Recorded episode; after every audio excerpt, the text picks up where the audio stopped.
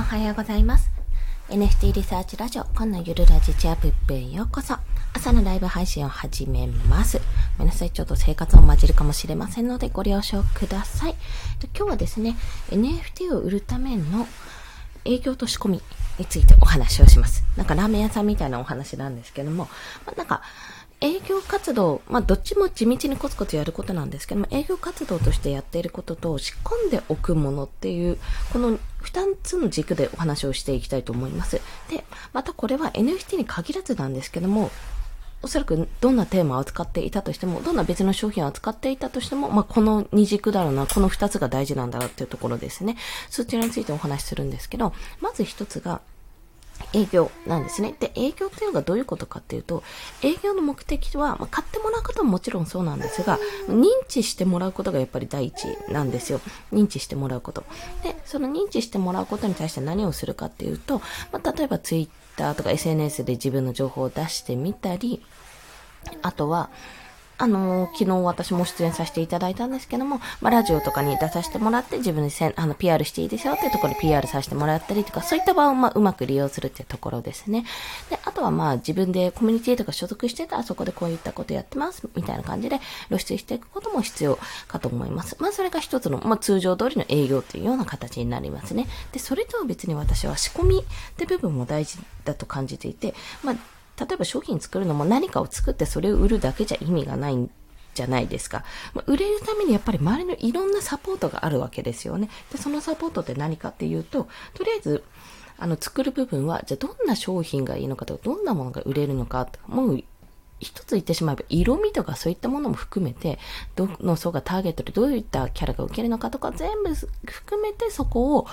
あの、じゃあそれを、商品を作るためのまずリサーチをかけるってところで一つ、まあ、そこが必要ですよね。で、そのリサーチを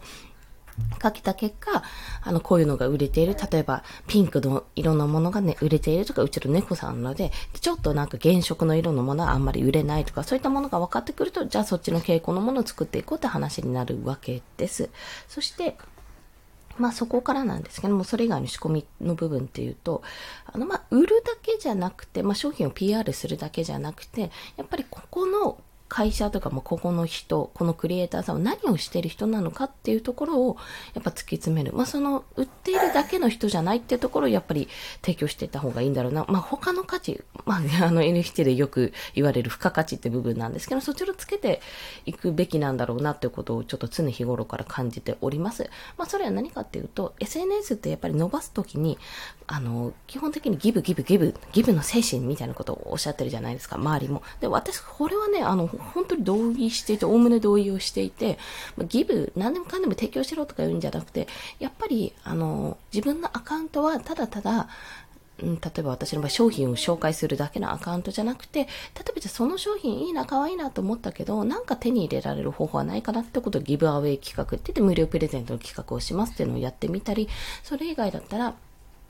例えばですけども、じゃあどうやってオープンシェのアカウントを作るのかって、じゃあ仮想通貨の口座の解説の仕方から記事にしてまとめてみたいんで、こちらやってみてくださいって場を設けたり、例えばですね、もうちょっとフォロワーさんとか増えたりしたら、まあ、増えてからの方がいいのかな。まあ、なんかそれこそお互いのクリエイター紹介記事みたいな感じで作るって、あのー、ラジオとかで発表するのも全然ありだと思うんですね。あ、カプチーノさんおはようございます。よろしくお願いします。ごめんなさい。声がガラガラの状態で申し訳ないです。まあ、そんな感じで、もう自分が何ができるのかっていうところ、やっぱり必死に追い求めてるところは、まだまだ否めないと思ってます。で、やっぱり、あの、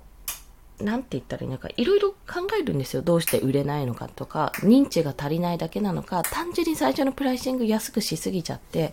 あんまりそれがよろしくないのかとか、そんなことをやっぱ考えてしまうわけなんですね。でも、だとあるツイート見て、あ、なんか、そういうの考えるのやめようと ちょっと思ったんですよ。ハピさんおはようございます。よろしくお願いします。あ、アイコンさんが。可愛いうさちゃんになっている これ、なんだっけ？あ、そうそう。とあるツイートって何かというと、基本的に、あの、なんだっけな、NFT なんて絶対に仮想通貨以上に波があって落ち込むことがありますと。で、もう、1イーサだったものが3イーサだったものが0.3イーサになるので全然普通にありますって、価値がね、暴落するってこともありますと。ただ、そういうものだと思って、ああ、よかった、あそういうものだと思って、まあ、自分が出していくか、そこの波も乗り切れるくらいにやっていけるかっていうのも、まあ、結構重要なところがあるじゃないですか。で、その波に乗り切れるかどうかって、私は、専業、専業クリエイターだとしても、あの、本当に池原さんのように、まあ、池原さん目指すべきところですけども、すごいですけど、あの方は、池原さんのようにクリエイター一本で、まあの、やっていく、その事業一本でやっていくだけじゃなくて、それからプラス自分はこういう事業、NFT に関してはこういう、あの、ビジネス展開をしていこうと思いますっていう4つの軸を立てたんですよ。あのなんだけど、それこそ今日のライブでお話しするチャリティー企画とかもそうだし、チャリティー事業ですね。えっ、ー、と、なんだっけ、クリプト忍者とチャリティー事業と、あと、事務所事業ですね。クリエイターを育成する事務所事業と、もう一つなんかあったの忘れちゃった。なんかやるんですよ。で、そういうふうにちゃんと NFT、ただの NFT だけじゃなくて、NFT で作って出すだけじゃなくて、そこからじゃ何ができるか、あ、じゃあ自分のノウハウを使って人を育てていこうって方に、人材育成の方にも持っていけるし、自分のノウハウを使って、じゃあそのチャリティー、福祉の方もね、池原さんやられてるんで、そっちの方の、あの、事業に展開させるように、じゃあどうやってつながりを作ったらいいか、どういうふうにしていったらいいか、そっちの情報も提供しようというような形になるわけですよ。で、じゃあ、逆にそれは私がやってること、私はまだまだそういった事業業とか立ち上げたことがなかったので、この1回の今年の4月末からウェブデザイナーとしてやってきた私が、まあ、それまでの人生の経験もありますけども、それらを駆使してじゃあ何ができるかっていうところが、その先ほどの仕込みの話なわけですね。ただただクリエイターだけだったら、その波にもう思いっきり影響を受けて、あれなんか全然売り上げ立たなくなっちゃったっていうのがあるていうかもうもちろん絶対それは煽りを受けるっていうのはあるけども、そこに2つ目と3つ目と4つ目ぐらいの軸があれば、他の面があればやっぱりそこで落ち着くことができるわけです。あ、まあ、そっか。例えばまあ、池辺さんの場合は仮想通貨投資である程度こう資金を調達してるというか、そこで、あの、土台を作ってる部分があるので、それがあると思いますけど、私みたいにない人は、じゃあどうやっていくの？クライアントワークにまた戻るのって話になるわけ。でも、クライアントワークに戻ってもいいけど、ある程度のね、お金を稼ぐためにやるのもいいけど、でもそれってちょっと違うよねって話になった時に、じゃあ、そこが崩れてもいいように、私はただの猫を描く人だけじゃなくて、プラス、あ、この人 NFT の情報をブログで載っけてる人だとか、あとうん、例えば音声もやってるので、音声配信もやってるので、じゃあ、音声配信とこう商品と組み合わせる、なんか、うん、まあ、そこまでの今、あれはないですけど、マーケティングとかができる人だとか、そういったこう第2、第3の肩書きとかを持っておくといいんだなってことを感じたんですね。あと、まあ、ウェブデザイナーも一応やってるので、今アイコン作りに特化してるようなイメージですけども、例えばヘッダーの NFT 作るとか、あなたのたった一つのオリジナルヘッダーを作りますとかね、そういった形に持っていくのも全然ありですし、まあなんか、なんだろうな、NFT と本とかなんかできんのかな まあそんなことも考えながらやってるわけですね。あ、やぶちゃんさんおはようございます。よろしくお願いします。ありがとうございます。これかわいいですね。やぶちゃんのや。こんな形でね、アートとかもいいですよね。で、今、まさに、あの、まだ全然市場が広がってなくて、需要よりも全然供給の方が多くなっている状態なんですよ。確か、うん、供給型みたいな状態になっていて、供給型の状態って、本当にコレクターは投資家とかより良いものを求めるから、なんか二極化するんですよね、すごい。おそらく、私の見解ですと。めっちゃトップの人はどんどん売れていくけど、なんか、なんかそうでもないなって、なんかわかんないなって人はどんどん埋もれていくっていうようなところが、まあ現状だと思うんです。まあそこをじゃあどう打破していくかっていうところでもあるので、まあそれはもちろん売り方もそうだし、どんどんフォロワーさんを増やしていこうって、じゃあフォロワーさんを増やすためにはどうしたらいいかって、じゃあこういった情報を提供しようって、私のフォロワーさんこういう人が多いから、こういう情報を提供できるといいなとか、クリエイターさんが多いからクリエイターさんに対して、じゃあどういうことをしたらいいのかってことをやっていけばいいんだなとか、そういう話になっていくわけですね。まあそういう仕込み力が本当に必要なんだなって、これ、そしてこれが、あの、ちょっと未来の自分へのも落ち込んだ時に言いたいんですけども、これが何が大事かっていうと、これがすぐに芽は出ない。絶対。時間かけてまあ、たと、多分今年中には芽は出ない。来年ぐらいになってようやく、なんか NFT 落ち込んだなって時にポッポッポッポって芽が出て、あ、な、そういえばコンさんってこんな記事書いてたなとか、音声でこんなこと話してたな、みたいな感じになって、ようやく、ちょっとずつ浸透していくんじゃないかな、なんてことをそんな風に見ております。まあそんな感じで、要はですね、あの、焦ってるんですよ。私自身も焦っていて、なんか売れなかったらどうしようとかいう不安っていつもつきまとっているんですね。もうこんなに全力投資したけど何もできなかったらどうしようみたいな、何が残るのかなみたいなところを考えているんですけども、でも、あの、その時にやっぱり、この前相談した周平さんの言葉を思い出して、まあ本当にしんどいと。もうこれはね、しんどいものだと。NFT に限らず何かを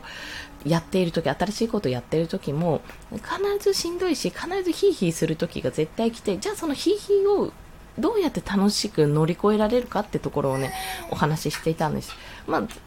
まあ、私も手持ちのカードがいろいろあるので、最悪の最悪は路頭に燃え合うってことはないんですけども、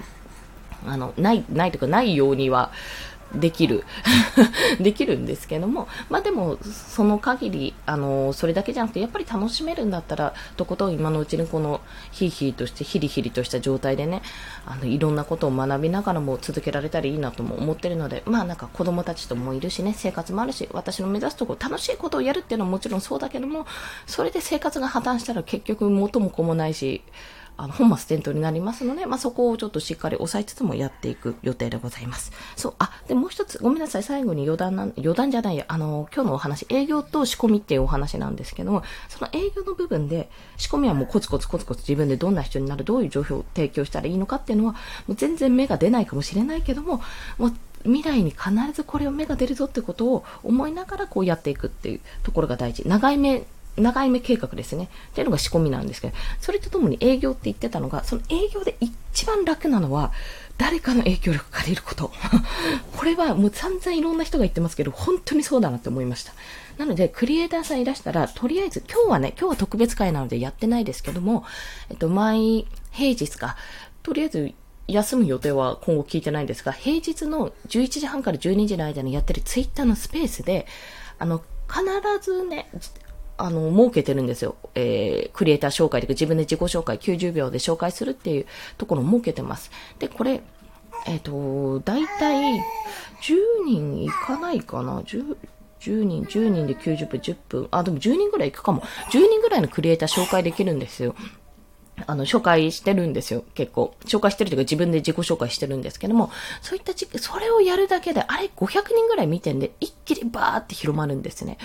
一気に皆さん見てますし、私もそれすぐメモにまとめてツイートするし、その後まとめ記事書いてブログとしても上げてて、他の人が、あ、この人、今日は誰が紹介されたんだろうっていうのを振り返る、振り返られるようにもなってるので、絶対これはね、やった方がいいです。もうそこを言っときます。クリエイターは、絶対今ある、例えばなんか紹介とか、あの、それこそ大見キリンさんという方が NFT のオークションえっと、リアタイ、ライブオークションかな？オークションライブか、をやっていまして、まず、その方の力を借りて、ツイキャスかなんかでやってくれてるんですけども、えっと、オークションかけてもらうっていうのももちろんありだし、そこ、要は認知されるためには人の影響力、まあ、自分が影響力なかったら人の影響力を借りて、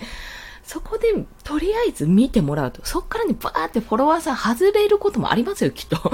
私も現に外れてる人とかいますけども、でも伸びる確実に伸びるから、その波を掴んで、じゃこういうのもあります、こういうのもあります、あ、この人こんなに作品出してるなら、あ、ここ買いたいなっていうことをどんどんどんどんやっていくと。そういうのをやってた方がいいなっていうことをね、あの、すごく昨日感じたという、そんなお話をさせていただきました。はい。ということで本日は NFT を売るための営業と仕込みについてお話ししました。営業に関しては、まあ、とにかく自分の商品をね、SNS のアカウントを使っ、SNS を使ったりとか、例えば、まあ、いろんなその影響、うん、かなかな、影響力を借りるってことでラジオに出演させてもらう。まあ、あれね、手を挙げないと出演されないんですけど、手を挙げるの遅かったら、どんどんどんどん下に追いやられるし、なおかつ、なんかね、わかんないんですよね。ツイッターの、私もホストやったことないんで、スペース。わかんないんですけど、どんどん追いやられちゃって、また明日みたいな感じになっちゃうので、とにかく目に留まるようにちょっと頑張っていただくしかないと。あと最後にもう一個あった。二次創作。で、勝手に人の二次創作はしちゃダメだけど、クリプト忍者は、ちゃんとあの、コミュニティ内でですね、二次創作のガイドライン出てるので、そちらに乗っ取ってやれば、まずクリプト忍者 DAO っていうコミュニティ内4、え、今何人いるんだっけな ?4000 人ぐらいいるんじゃないかな。その人たちのまず目に留まるのが一つと、なおかつ、あの、いいツイートだったら、それをツイートしてて、あの、いいイラストとか、あ、これいいねって思った方に関しては、リツイートを池早さんしてくれるので、そこでまずまた認知が上がるし、まあ、池早法がもらえるっていうのもあるし、なおかつクリプト忍者自体がめちゃめちゃ人気なんですよ、国内で今はね。今人気なので、そこでコラボしたってことになると、あの、クリプト忍者、ハッシュタグクリプト忍者とか、クリプト忍者ファンが、あの、欲しいけど買えないっていうファンが結構いるので、まあそういった方たちの目に留まって欲しいですって形にもなりますので、ぜひぜひそれはお試しくださいという、そういう波に乗っていってくださいというお話でした。まあびっくり、6時45分までって言ってあるの、6時55分まで喋ってしまいました。申し訳ございません。まあ、そんな感じでちょっと日々の頭の整理をしつつ、私も、今日は、なんだっけ、11時半から、は特別会、チャリティー企画をね、あのー、されていて、どういうふうに事業展開するのかっていうのもちょっと楽しみなので、そちらを学びながらも、今日もコツコツ頑張っていきます。皆様今日もコツコツ頑張っていきましょう。コンでした。では、ありがとうございます。ありがとうございました。